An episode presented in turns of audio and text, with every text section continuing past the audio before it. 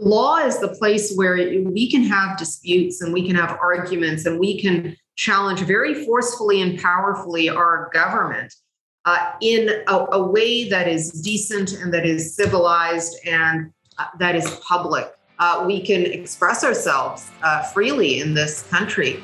Those are not small things.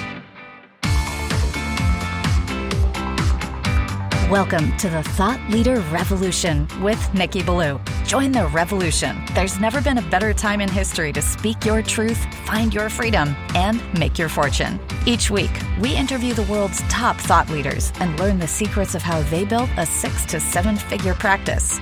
This episode has been brought to you by eCircleAcademy.com, the proven system to add six to seven figures a year to your thought leader practice. Welcome to another exciting episode of the podcast, The Thought Leader Revolution. I'm your host, Nicky Billou. And boy, do we have an exciting, incredible guest lined up for you today. Today's guest is a personal hero of mine, hero of mine. She is somebody who has, quite frankly, through her entire career, but in, in, in one particular instance, stood up for what was right in the face of unbelievable vitriol and that to me is the kind of human being we need on this planet today. I am speaking, of course, of none other than the one, the only, the legendary Marie Henein. Welcome to the show, Marie. Thank you. Wow, what an intro. I'm going to send that to my mom. Thanks very much. Good to be with you. Good to be with you as well. So, you've got a new book out, and it's called Nothing But the Truth, a memoir. And I'd love to talk about this book. But before we get into it, all my listeners will know who you are because they're from Canada and from Toronto, but some of them won't. So why don't you tell us your backstory? How'd you get to be where you are today? Well, I uh, first of all, I'm an immigrant uh, from the Middle East. I was born in Cairo, uh, came to Canada with my family, and we settled here by the time I was about four. Uh, I fell in love with the practice of law, the idea, I think, of what it meant to be a lawyer and the types of things you would be working with in elementary school. So, as early as elementary school, I wanted to be a lawyer and I wanted to be a criminal defense lawyer. That was always my my desire, my passion. And I was uh, fortunate enough to have that exact career. Uh, so, I've been practicing uh, criminal defense work for about 30 years. That's pretty incredible. I'm from the Middle East as well. I'm an immigrant from Iran myself. And I came in here to Canada when I was 14 years old. So I was a little bit older than you were when you got in here. Uh, mm-hmm. But I'll, I'll tell you, I think those of us who come from immigrant backgrounds to a country like Canada, we tend to appreciate all the magnificence that this country has to offer. I, I say maybe maybe even more so than someone who was born here because we know what back home was like. Right. It, well, it is true. I mean, there is uh, such opportunity in this country. Certainly, that's why my parents came. Uh, I'm sure that is one of the drivers. It's usually the drivers for most immigrants that leave everything they know, uh, particularly our parents uh, and their families and, and what they understand and what they've grown up with. And they take such an extraordinary risk to come to a different country. But it's always been driven uh, by this idea that there is more opportunity here. Uh, and there is for women, certainly. Uh, and uh, for many of us, it's a it's a chance to have access to things you know for them they would just see in the movies. You know, it's very true, uh, and I think it's important that everybody who who lives in the West take a moment and and really give it two cheers because the opportunities that are available for people here are are, are nothing short of breathtaking. And this is a, a country, certainly Canada, where it doesn't matter who you are. You can be a man, you can be a woman, you can be gay, you can be straight, you can be of a particular religion, of no particular religion. This country gives you the opportunity to be able to make the most of yourself. And I think that's an incredible and wonderful. I, think it is. I, you know, I, you don't want to sugarcoat it. I, I, talk a little bit about this in the book, actually, the, the, the sort of notion of the North American dream uh, which isn't accessible to everybody. That is true. There is inequality in North America. That is true. There is a history uh, that we need to wrestle with that is um, a racist history, Indigenous and, and um, Black Americans, that is very much a part of the fabric of our society. So you don't want to pretend that it is something that is not. But that having been said, uh, there is education here. Women can excel, uh, certainly more than in many parts of the world. Uh, we have opportunities. We have the opportunity to stand in the street and say, we disagree with the government, that we, we can go into a courtroom and challenge the government. Uh, we can express ourselves uh, freely in this country. Those are not small things. And I understand there are many things that are, are not, not great as well, but uh, I think uh, certainly my family is uh, extremely fortunate and privileged to live here. And I would just say the same is true for our family. You know, we we were Christians, still are Christians in, in Iran, which is a 99.38% majority Muslim country. And being a non-Muslim in Iran was not an easy thing, you know. Um, thank God nobody was trying to kill us for being non-Muslims like like ISIS did, but nonetheless, it was not an easy thing. And over here, nobody bothers us for being Iranian. You know, I think I've experienced actual racism twice in my life here in Canada. Now, one of them was really not fun. It was at the hands of family court, but that's a story for another day. But nonetheless, I had the opportunity to fight back. I had the opportunity to clear my name. And I, I can tell you that wouldn't have been the case back home. That's a wonderful thing. So yeah. we have that in common. But I'm actually very curious. What drew you to the law? What drew you to criminal defense law? Why is it such a passion for you? Well, I think the law in general for me is uh, a passion. Uh, it really structures how we govern ourselves, not only as a community, but how we can challenge our our government, the laws. It's a place where the rules are clear and you can have a voice uh, challenging those those laws. And so all of that for me was very significant. I, I, I love the fact that we're dealing with such broad issues, and particularly in criminal law, there is such a wide range of issues. And I'm not just talking about the actual cases themselves. Obviously, they change and, and the subjects and facts are always different. But the subject matter, when you think about what the police can do when they stop you, when you think about when the police can come into your home, when you think about when the government can wiretap your phone, uh, these are fundamental things. When you think about, for example, abortion being criminalized, when you think about the right to die, when you think about the ability to, for example, to legalize marijuana. These are all fundamental issues that affect our lives. And so the scope of the types of things that uh, you were dealing with in criminal law were the sorts of things that were very fascinating to me. That's part of it. The other part of it, to, to be truthful, is it's suitable to my personality. I like debating. I'm a fighter by nature. This is a contained boxing ring, if you will. Um, the rules are clear, but it uh, it it works with the things that I think are um, important to me and my personality and how I would like to spend the day. And I love being in a courtroom. I love uh, engaging with judges and arguing about law. I, I, I love the unpredictability of it and the the challenge of it. So all of those things for me, and I had a really pretty basic understanding because I didn't have lawyers in my family. Uh, but the, the, sort of sense, I think, of what I thought a lawyer would be and what a criminal lawyer would be um, just was always the, the thing I was interested in. Yeah. You know, it, it's it's it's really wonderful to hear you say that because I think even in a country like this, as you so readily acknowledge, there are problems. And the yes. government doesn't always get it right. In fact, the government quite often screws it up. Uh, and even well meaning people who are agents of the government quite often screw it up. And it's important to have someone like you and many someone's like you out there defending the interests of people who are caught up in a web of the government's mistakes, or, or, or in some cases, of the government, quite frankly, not even making a mistake, deliberately misrepresenting itself because it fits their narrative. Um, it, that's it's very true. You know, it was interesting. I was listening to a, a podcast this morning, actually, uh, about uh, one of the last living prosecutors. I think the last living prosecutor from the Nuremberg trials. That was the prosecution of the Nazis. He was a young man when he ultimately uh, he's 27 when he's asked to do a prosecution uh, of the murder of a million uh, Jewish Germans. Uh, and he talks about that. He's 101 years old, and the one thing he said that really resonated with me is that his life mission was to replace war with law.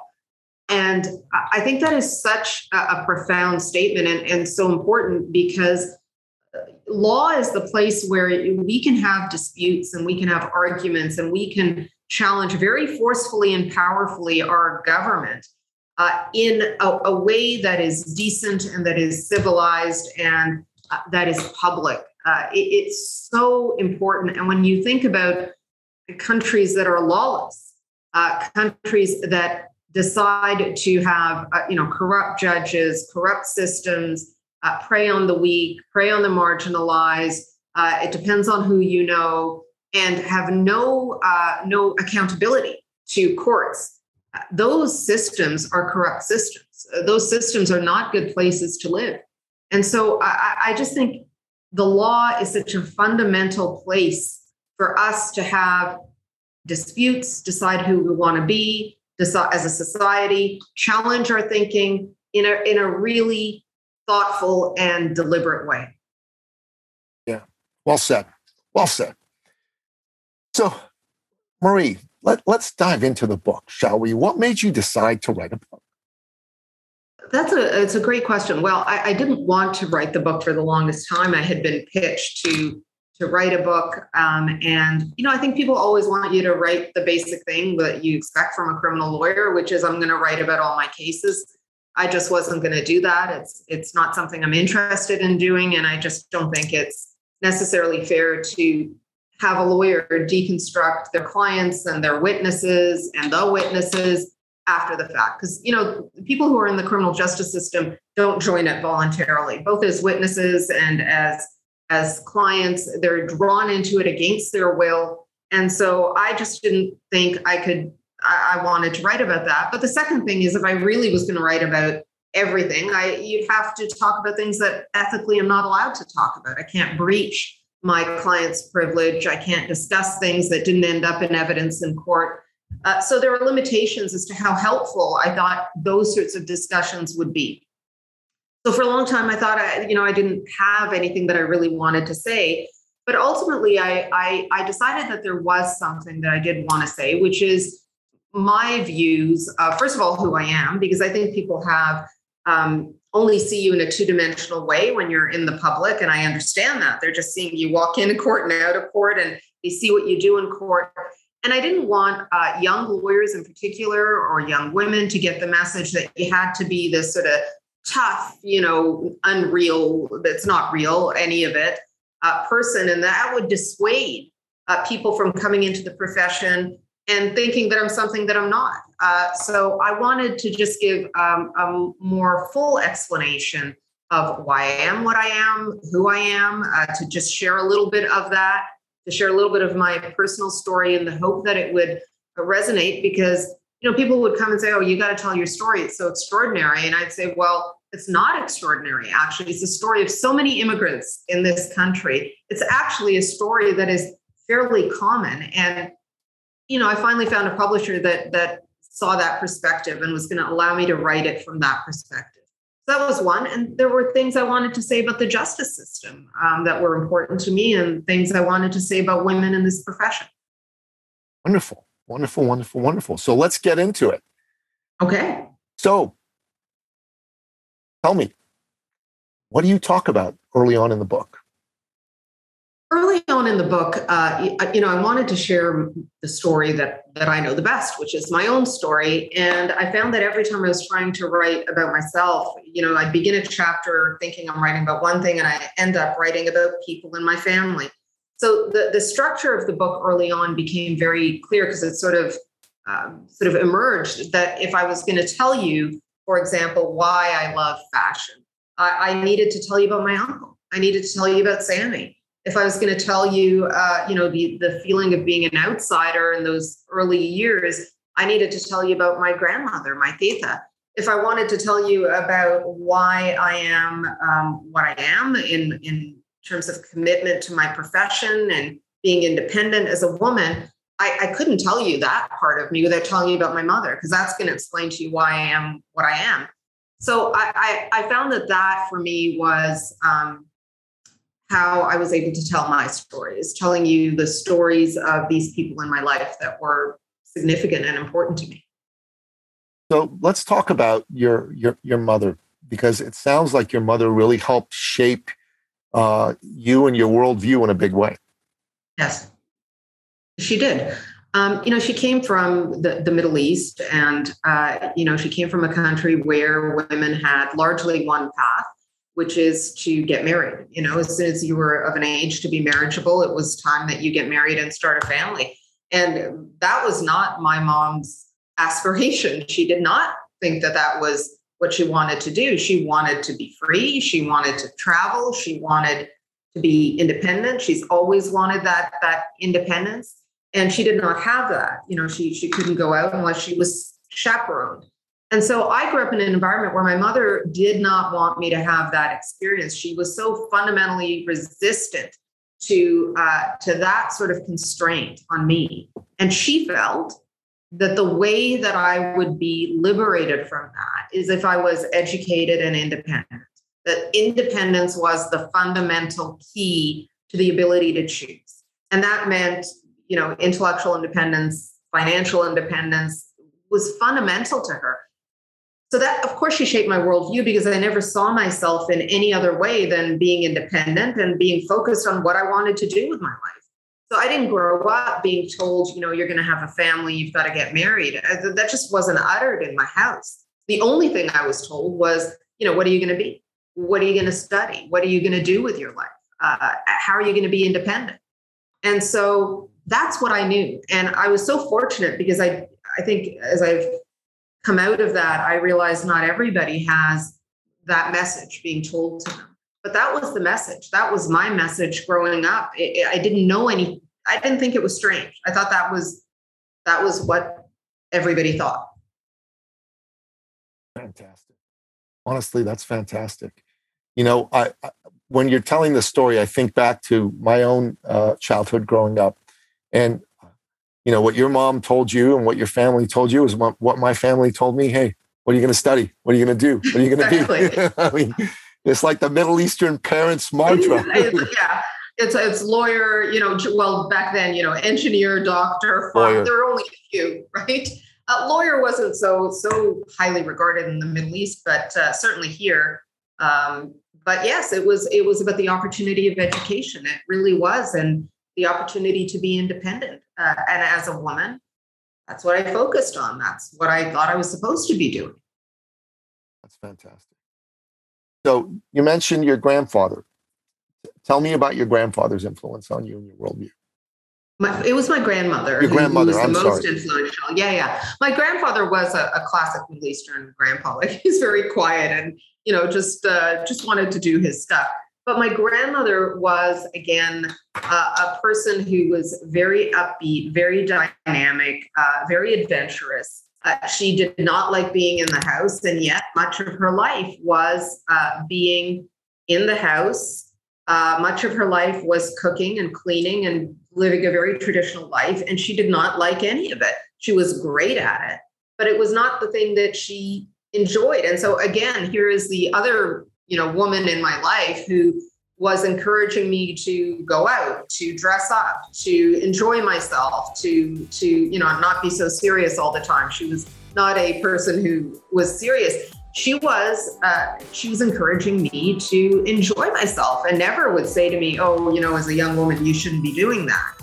So she was very very it was a very matriarchal household um, and uh, she was uh, this person who was full of energy. And once again, what I saw was somebody that was very frustrated with the limitations that were imposed on her. And so, again, always encouraging me to just, you know, do my thing.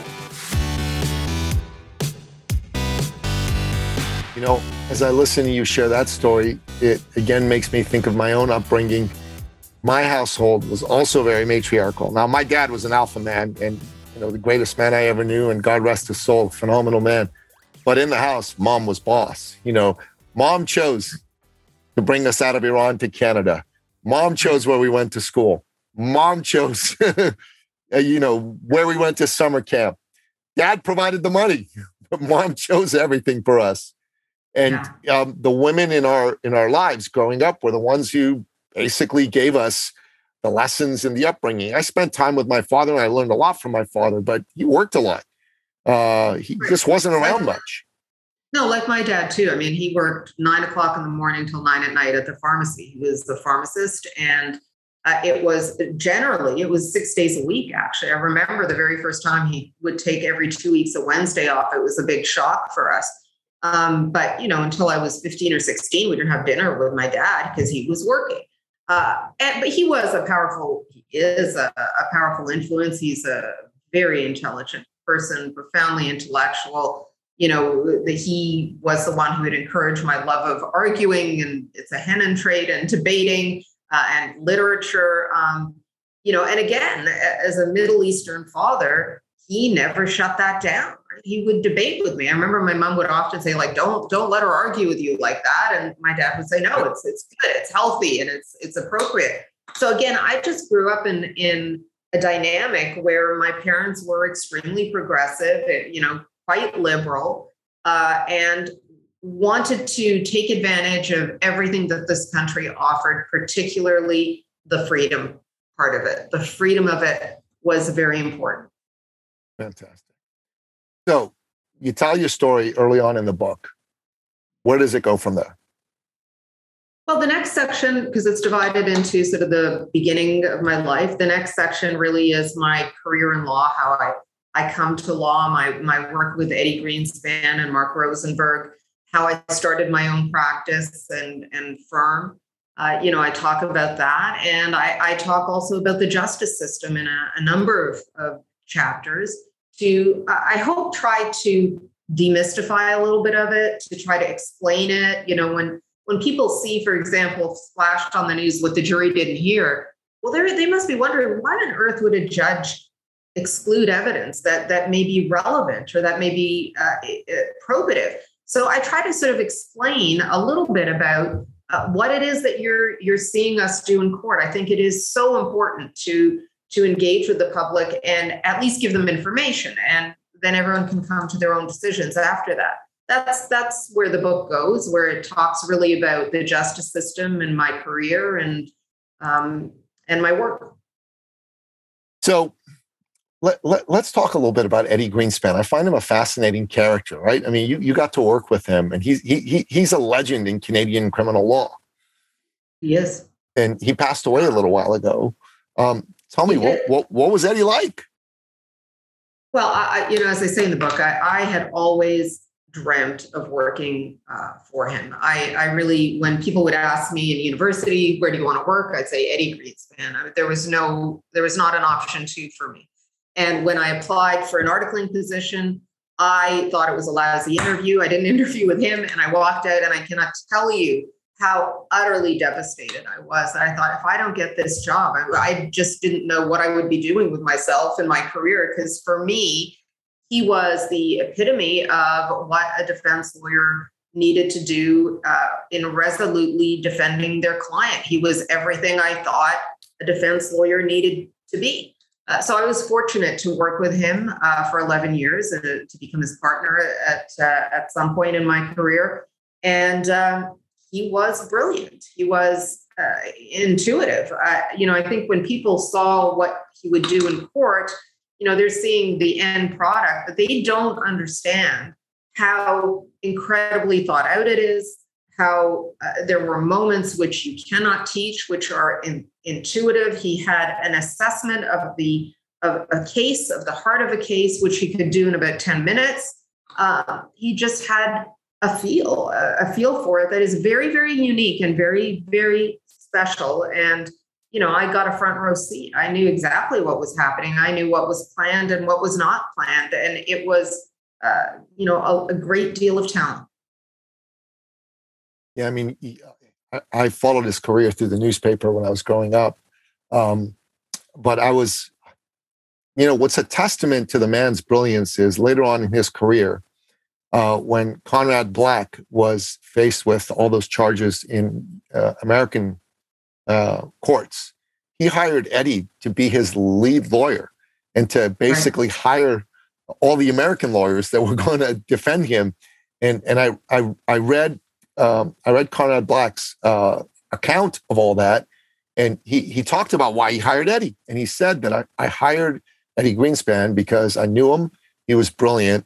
And I knew that even though he didn't necessarily know American law, he knew enough about what a good lawyer was all about that he'd help me get the right American lawyers. And he was brilliant enough in front of a jury that I could trust him to have my best interest at heart. And I thought that was pretty incredible. Well, it, it, it's true. I, I, think it was Dominick Dunne who was covering the, the case, a famous former crime reporter for Vanity Fair. And, you know, his description of Eddie's uh, work in court was that he was dazzled by it. This is a person that's seen every great American lawyer in, in, in the country. And uh, he, he couldn't miss but uh, he couldn't miss what he was seeing in in Eddie in court. And so, uh, you know, he he was a profoundly talented, talented, unique lawyer. Yeah. So, Marie, what are some of your thoughts on the justice system in Canada? On what's good about it right now and what's not so good about it? Well, look, I, think what's good about it is the thing that I always thought ha, ha, is good about it. Probably the most uh, valuable thing, most significant thing is the independence of all the actors. And I think we take it for granted in Canada in particular, and we don't understand the comparable. So let me just talk about judges. First of all, judges are not elected, they are appointed. There are different ways they can be appointed, and there are some criticisms of how they are appointed. But at the end of the day, we do not have judges that run for reelection as they do in the United States. So, can you imagine if a judge had to run for reelection? In other words, what they had to do was to um, to acquiesce or pander to what the popular or populist views were. So, you know, uh, tough on crime or get tough on this or support that. They become politicians, not objective judges. In Canada, we don't have that. We do not have judges that run for reelection. They're appointed. And in their appointment, they're now secure that they will do what they believe to be right. That is so valuable because an independent jury is a judge is essential to your ability to walk into court and feel you'll at least get a fair shake. We have an independent prosecutorial system. Again, very much unlike the United States, actually. Yeah. Uh, here in Canada, it's part of the British tradition. Our, our prosecutors view themselves as ministers of justice. What that means is they owe an obligation to the witnesses, to the complainants, to the victims, they owe an obligation to the accused person, but they also owe an obligation to the public. And so they don't come in with a win at all costs mentality. They come in with very much a view that they have to be fair. And I've dealt with a lot of American prosecutors, and I can tell you that is not the mindset that they bring to a case at all. Uh, it's very different, unfortunately. So we have that. Uh, we have an independent defense bar. We uh, don't do a very good job at all of funding them through legal aid, which is really a very, very sad state because these are the people that stand beside the most marginalized, the most indigent. And so, if you want a perfect system, or as perfect as it can be, you want everybody to be at the top of their game. But all those factors are so critical and are so valuable, and they've always existed. And we should do everything we can to always safeguard them. But what are the things that we need to change? Well, one of the most significant things is the overrepresentation of Indigenous community members. They're overcharged, they're over incarcerated, uh, they are marginalized, and they are marginalized throughout Canada. Uh, they are certainly marginalized in the in the justice system. That is something that we have not done uh, remotely a good job of addressing and and finally ending. Uh, I think we can do a little bit better when it comes to being creative about how we deal with criminal justice and how we think about it. We can think of uh, restorative measures. We can think of different ways uh, and not just be focused on punishment, but focus on rehabilitation, focus on uh, reconciliation. There are a lot of ways and a lot of you know countries that are thinking differently, uh, you know, about certain types of crimes like drug crimes and, and those sorts of things we can do that. We can do so much better in that front. Um, and you know, at the end of the day, uh, we have a lot of work to do in in progressing, and we have. You know, you think of the laws in the 1980s, and then you think of where we are today. There have been a lot of uh, there's been a lot of progression in dealing with certain offenses. Sexual assault offenses would be one area where we've come a long way. Doesn't mean we don't have longer to go, but a very long way in in rethinking how we approach it. So there, there, there is just again, this is why to go back to what you asked me. Why do I love law? Why do I? It, because it is so dynamic. It's it's so reflective of who we are, and it's it's it's um, capable of response and change. And it may be slow, uh, and it may be painstaking, but it is capable of it. Um, so those, I, I, think, those are the good things and the bad things in our system. Well, I'll tell you, I um, I went through a rough divorce to, in 2009. Um, uh, my then wife, seemingly out of blue, out of the blue, decided she didn't want to be married to me, and it was not fun at first. You know, right now we get along terrifically well. In fact, well enough that we go on vacations with our our kids together and our, our new respective spouses. So we've got a great relationship now, but it wasn't good then. And I'll, I'll tell you, the the system, me being from the Middle East, the system was looking at me differently because I was from the Middle East. That was one of the times that I told you I was, you know, not happy with the racism shown by the system. It wasn't a racism shown by my, my ex-wife, but it was a racism shown by the system to a Middle Eastern man. And oh, because he's from the Middle East, he might he might take his kids to Canada, so to Iran, and so therefore there there were there were some uh, there were some rulings that came down that prevented me from even being able to be with my children. And it was absolutely awful and terrible. And before that, I'd never had any sort of brush with, with the law of any kind, family law, criminal law, or any of that stuff. And then I got it, into it myself and, and I met quite a few other men.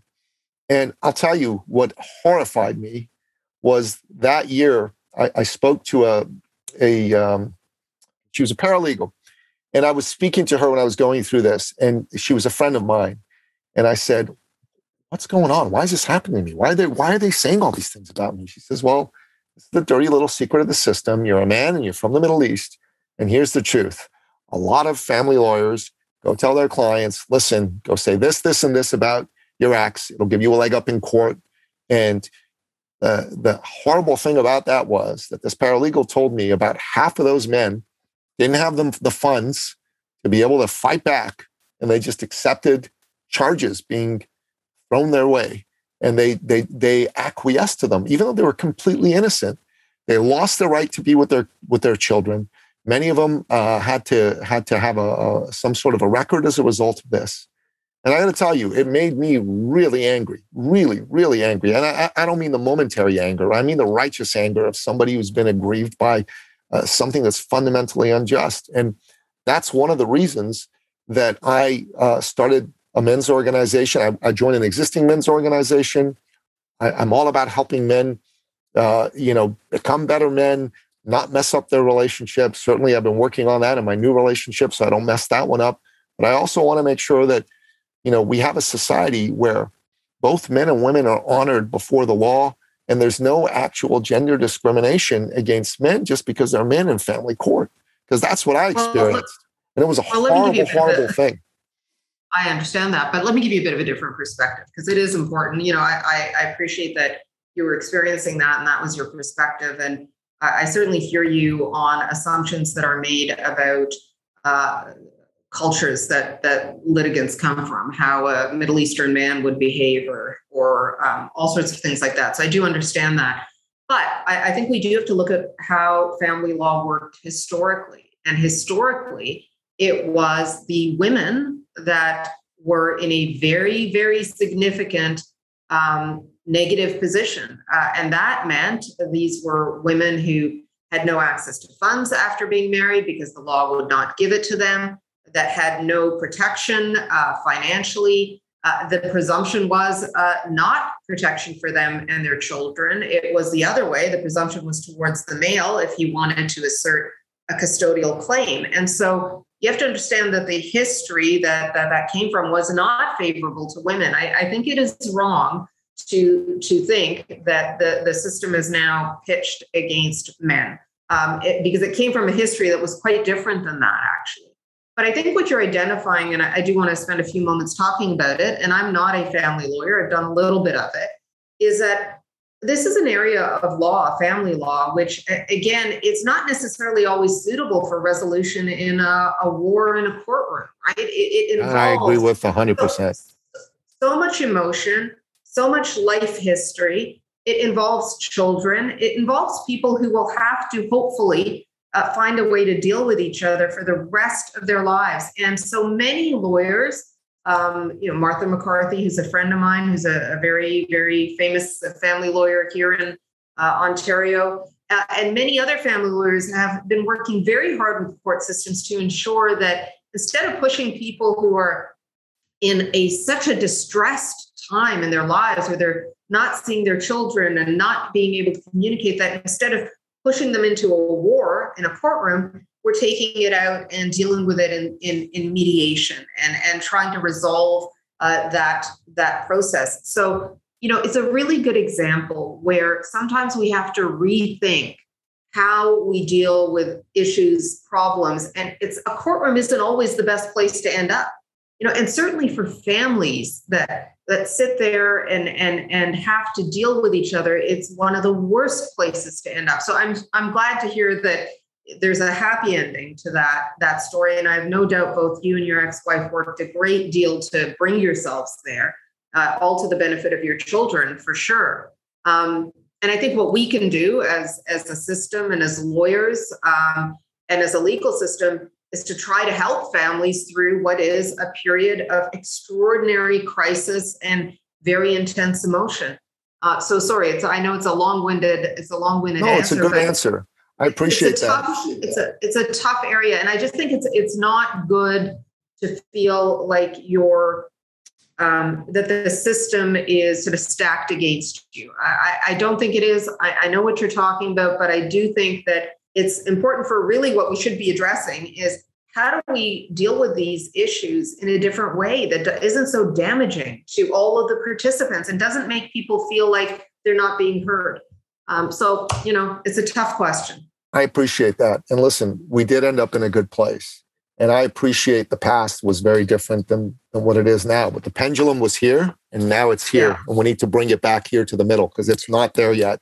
There's a lot of good men that are being screwed by the system and they don't know what to do. I, I've had friends of mine commit suicide over this, you know, because they didn't have another way. And, and, and I'll tell you this, these are some stats that are, that are absolutely heartbreaking.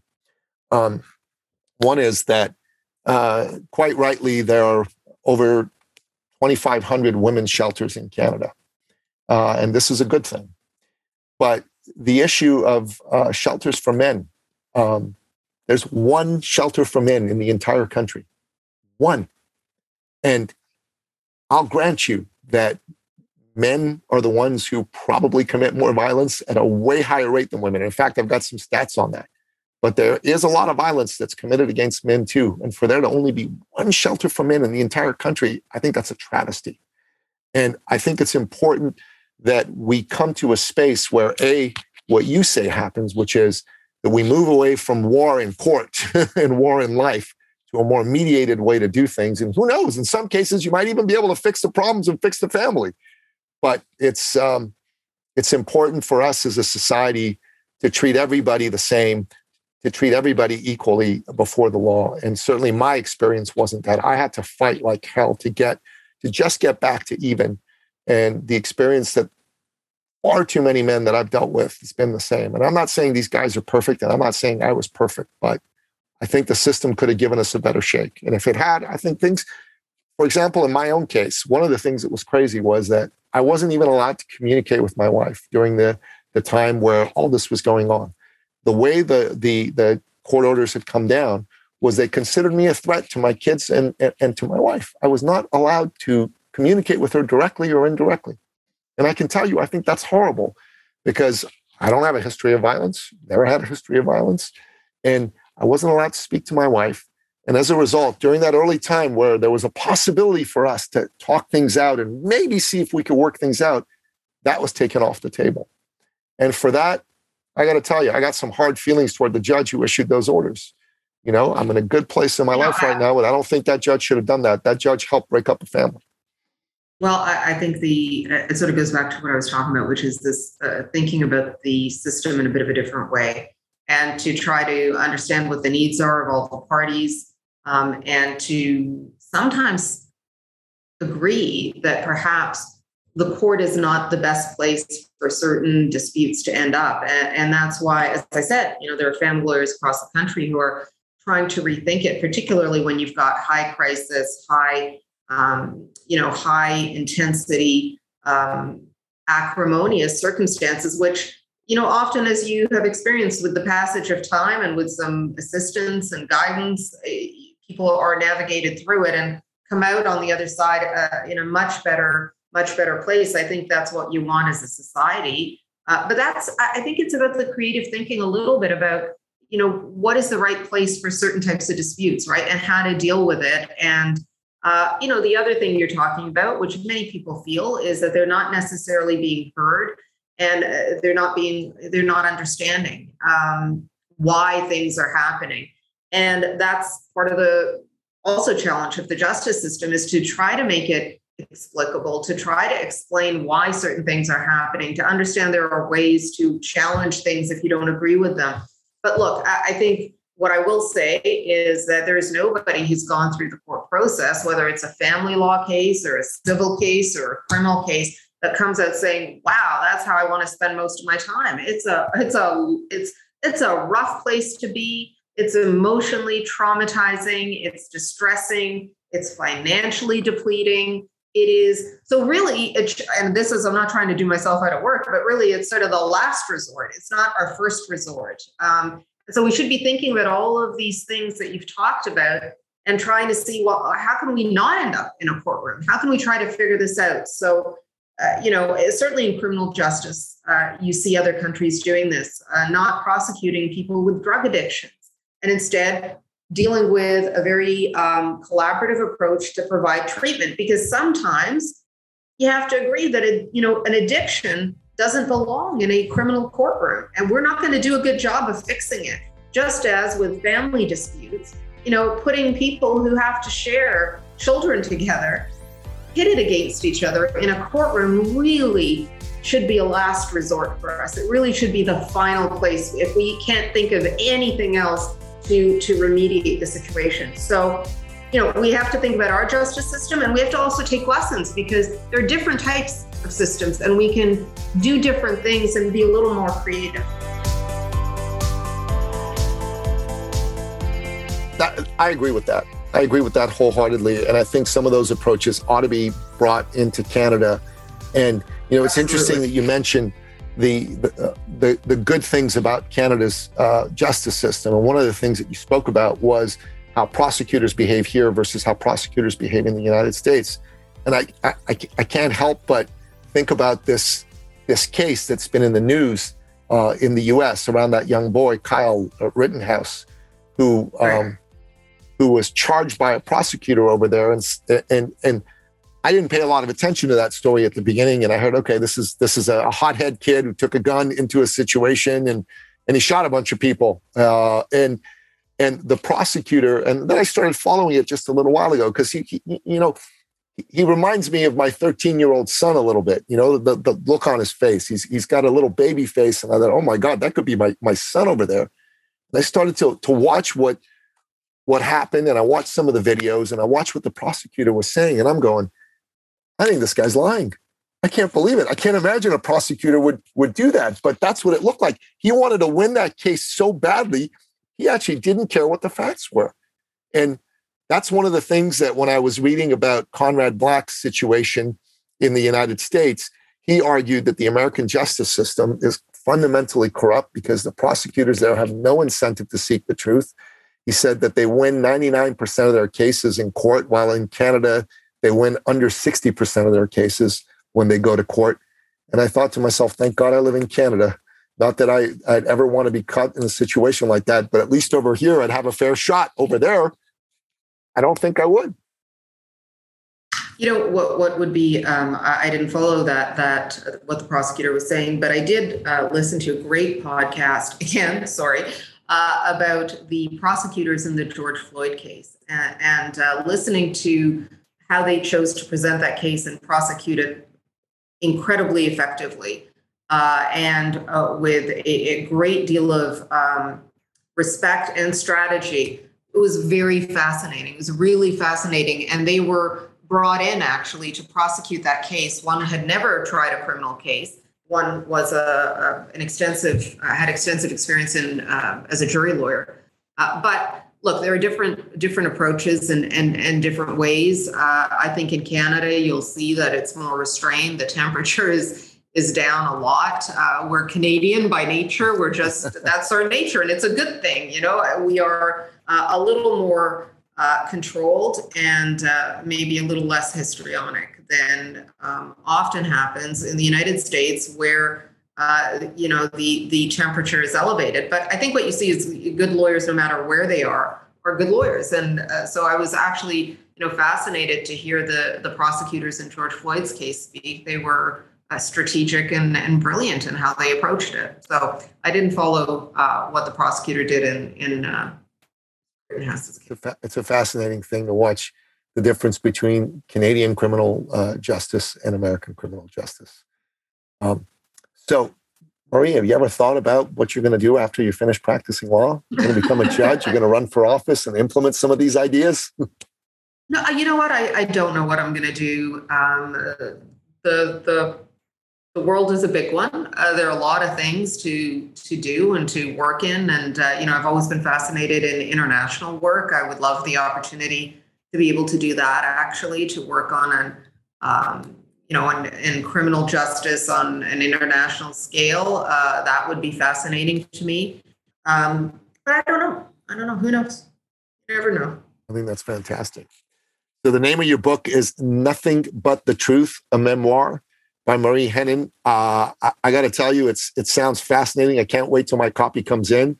Can't wait to read it. Um, it it's wonderful to see somebody with your level of of clarity and moral courage put together a book like this and to share your thoughts with the world. God bless you for what you do. God bless you for who you are, and thank you for standing up for what's right in this great country of ours.